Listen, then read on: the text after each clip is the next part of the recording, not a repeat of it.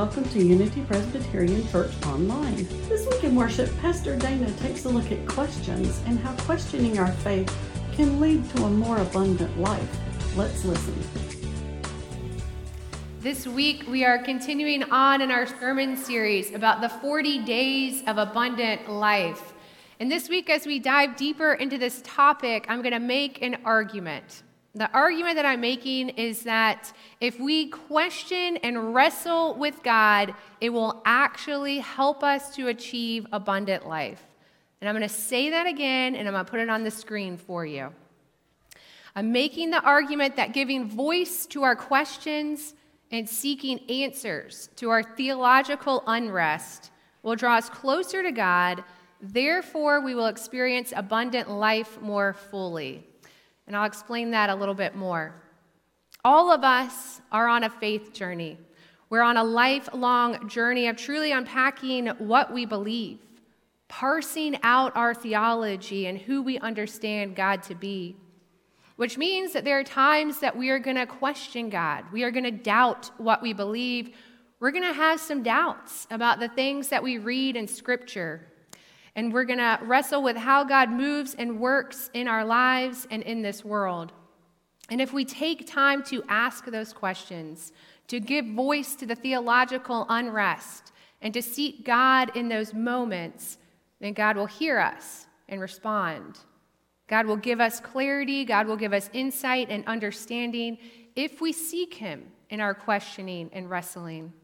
And as we gain that clarity and insight, then it helps us to draw closer to God.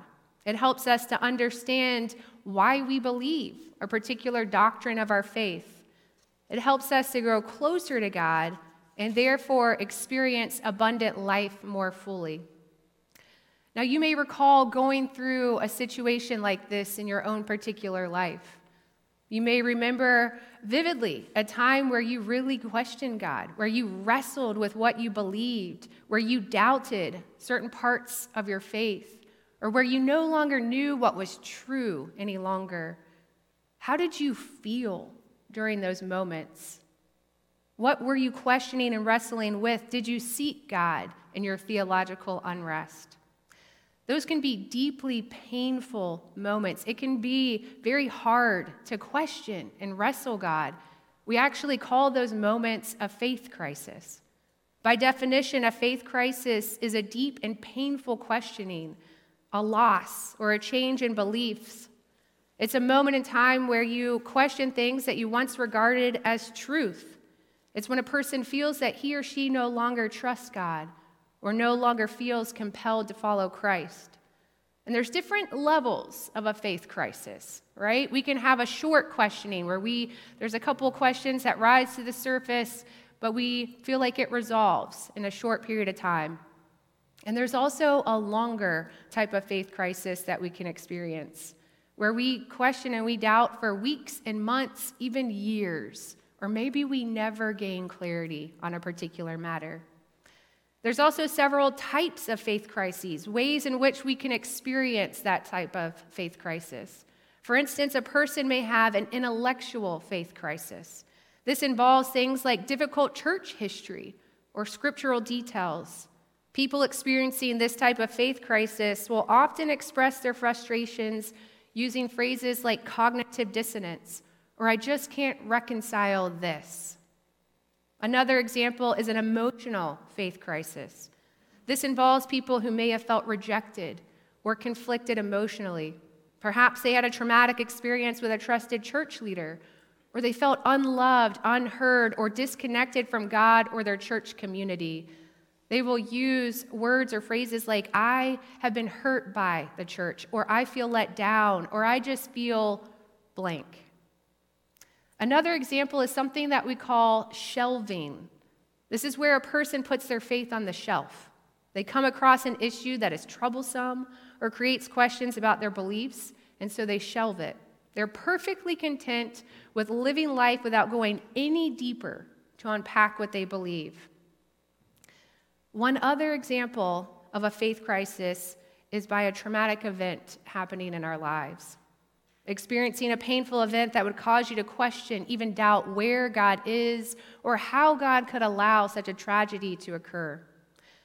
This morning, we have a skit prepared for you to illustrate this type of faith crisis, to illustrate what it looks like to experience a traumatic event in life and begin to question and doubt.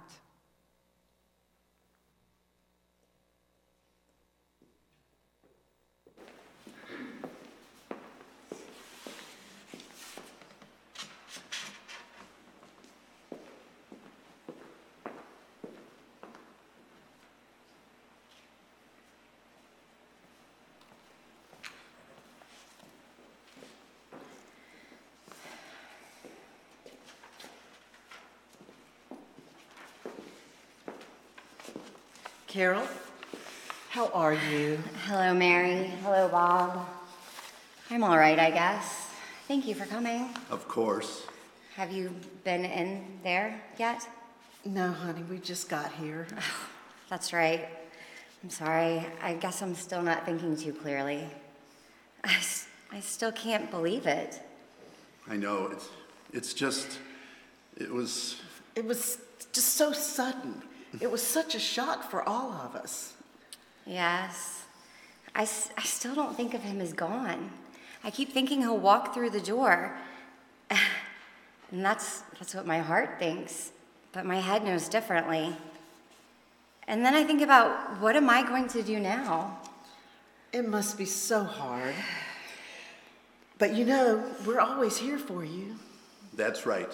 Anything you need, anytime, just ask. We'll help you out any way that we can.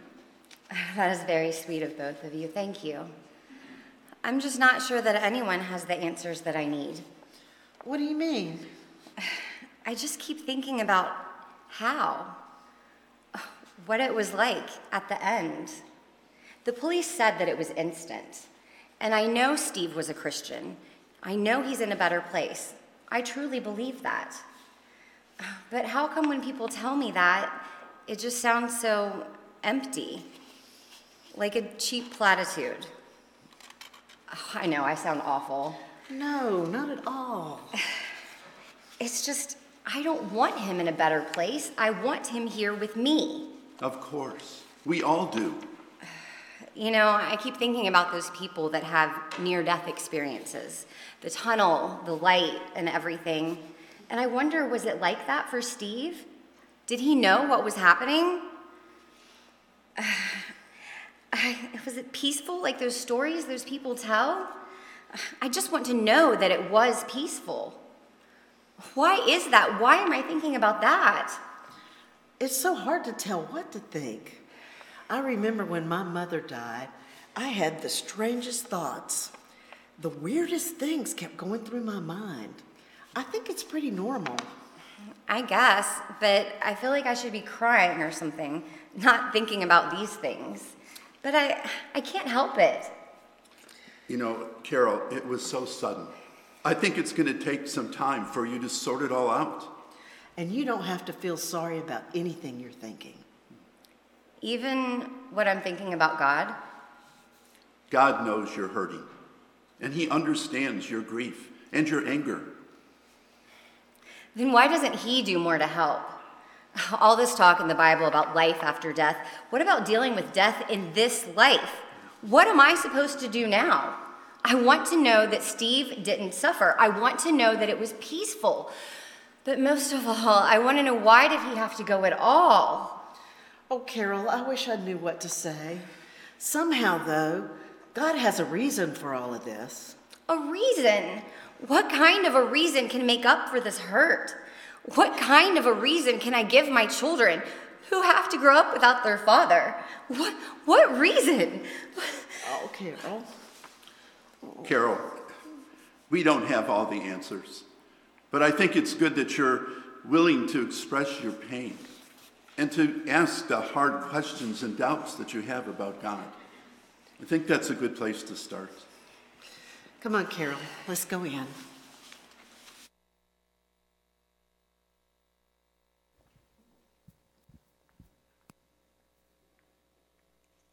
There are things that will happen in this lifetime that will rock you. They will shake you to the core. And what happens when we get shook to the core is that our faith gets shook too. And if you have been fortunate enough to not experience a faith crisis that was spurred on by a traumatic event, then you are lucky. But at some point in this faith journey for all of us, there are questions that will rise to the surface. There will be doubts and questions where we will just want to understand a little more clearly what we believe and why. This is a normal part of the faith journey. Even the earliest believers experienced this. We hear about it in John chapter 6, verses 51 through 56. Jesus starts out by saying, I am the living bread that came down from heaven. Whoever eats this bread will live forever. This bread is my flesh, which I will give for the life of the world. When Jesus said this, he was talking to a crowd of Jewish Christians. And the people that he was speaking to, they responded in disbelief. They responded with questions and doubts. The very next verse, it says, Then the Jews began to argue sharply among themselves. How can this man give us his flesh to eat? They didn't believe what Jesus was saying. For those early Jewish Christians, as Jesus spoke of literally eating his flesh and drinking his blood, this conjured up images of cannibalism. For the early Jews, this caused questions to ensue about how this man could give them his flesh. Why would Jesus give them his blood to ingest? So then we see Jesus go in more detail. He tries to explain and be a little bit more clear about what he's actually saying. Verse 53 says, Jesus said to them, Very truly I tell you, unless you eat the flesh of the Son of Man and drink his blood, you have no life in you. Whoever eats my flesh and drinks my blood has eternal life, and I will raise them up at the last day. For my flesh is real food, and my blood is real drink. Whoever eats my flesh and drinks my blood remains in me, and I in them. So it becomes clearer there, right? Now, we are Easter people. We know that Jesus died on the cross, that he was resurrected, he eventually ascended into heaven. So when we read this passage, this does not conjure up images of cannibalism for us. We understand this passage to be pointing to the saving grace, the saving action on the cross, where Jesus, at just the right moment, is swapping his life out for the life of all of humanity. We understand this passage to underscore one central theological claim, the crux of what we believe as Christians that Jesus came to give us life and to give us life more abundantly for all of eternity. For those early Jews, they didn't have all the puzzle pieces. They couldn't fully understand what Jesus was saying. And so they were asked to trust.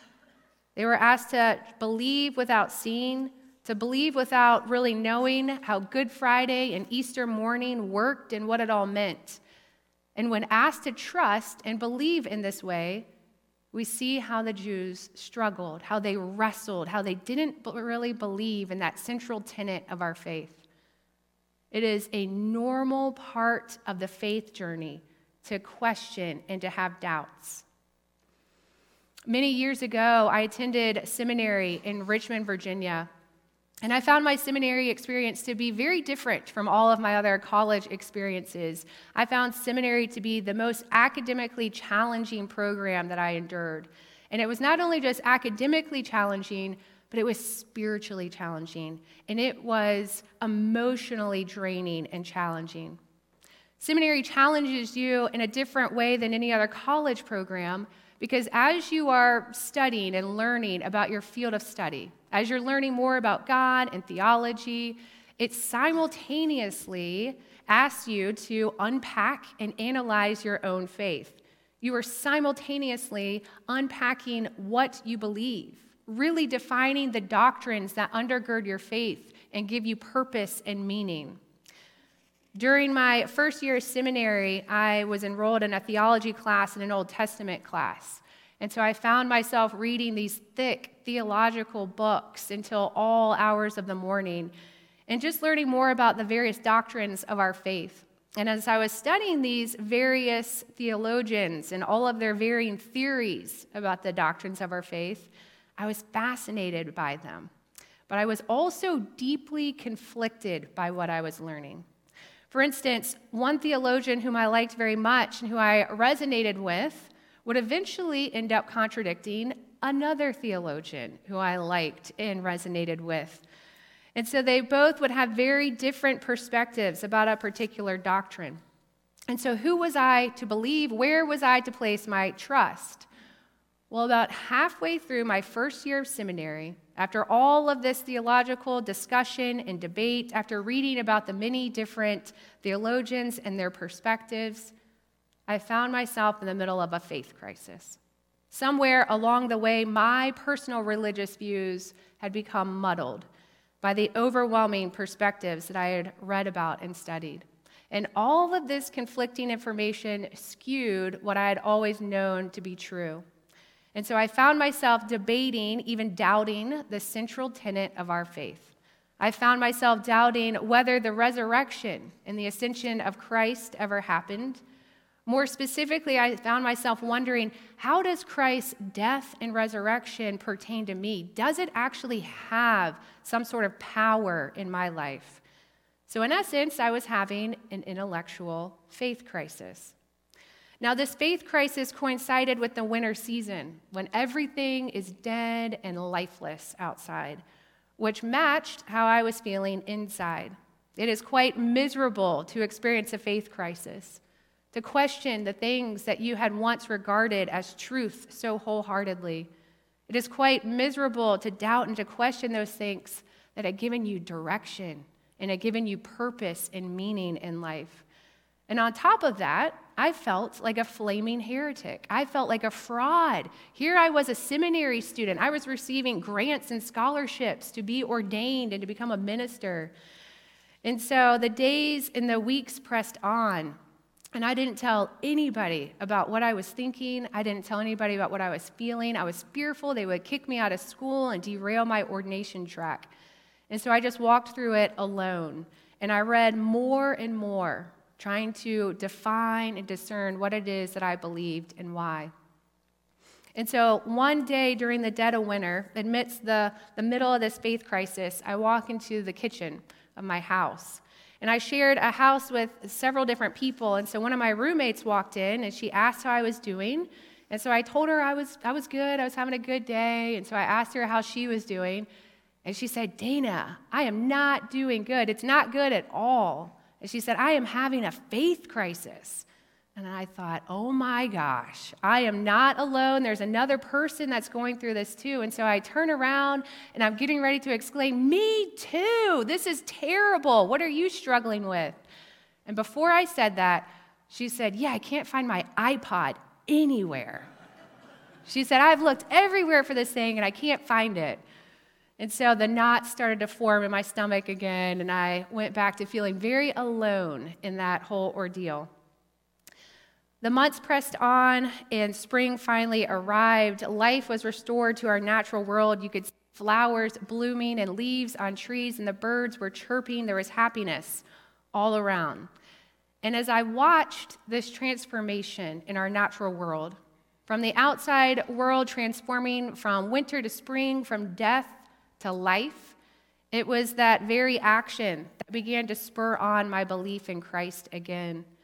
It made me realize that in just the same way that I didn't necessarily have all the answers or understand the inner workings of our natural world, how it can be so dead and lifeless for months on end, and then all of a sudden just spring back to life. That I also didn't have to have all the answers and fully understand the inner workings of Christ for that to be true as well. It made me realize that below the surface, from what we can see in our natural world during those long, cold, snowy winter months, the trees, the flowers, the plants, they are still alive. They are still active. They are still waiting to bloom at just the right moment. And when spring comes, that's when we see these visible signs of what was actually going on below the surface hidden from what our human eye can see. Likewise, with the resurrection of Christ, There are many things that we cannot see, things that are hidden from our human sight and understanding, but it doesn't negate what is going on below the surface, below what the human eye can see. And we don't have to see it, we don't have to understand it and possess all of the answers to our questions to make it real and true because you can feel it. And I'll describe that a little bit more as well. When you are having a faith crisis, you feel dead inside. There is no other way to describe it. All joy, all happiness, all hope for a brighter future is gone. But the very moment that you start believing again, the moment that you start trusting that Jesus is who he says he is, there is life that starts to take place inside of you. You can feel it in the deepest parts of your soul. There is life and happiness that comes alive inside of you. There are things about our faith that we cannot see, things that we simply cannot understand, mysteries that we are asked to embrace. But what I can say and what I gleaned from that experience was that no matter if we can explain it or not, no matter if we have all the answers or not, Christ was and is and always will be the true source of life. He is the only source of life. Or as John puts it in this passage, Jesus is the living bread that came to give each of us life. He came to give each of us abundant life in the here and the now and for all of eternity. That was the central point Jesus was making in this passage. We know that the early Christians wrestled with this notion. They had a hard time believing what Jesus was saying. And there are times when all of us will have questions. We will doubt parts of Scripture, we will wrestle with what we believe. There are times when we will go through hard and painful events in life, and we will question where God is, how God could allow such a, a heartache to occur. I encourage you to embrace those moments, to give voice to your questions, to run towards God, and to seek answers to your theological unrest. It may take time before you gain answers or before you have clarity of mind and heart. But what I can promise you is that with that exploration of faith comes a whole other depth in your relationship with God that you never would have known. There is a deeper trust that will emerge, one that cannot be shook quite as easily, one that leads you further down the path of experiencing abundant life more fully. Amen. If you would like more information about Unity Presbyterian Church, please visit our website at www.unitypres.org or visit us on Facebook. This is the Unity Presbyterian Church podcast. Have a great week.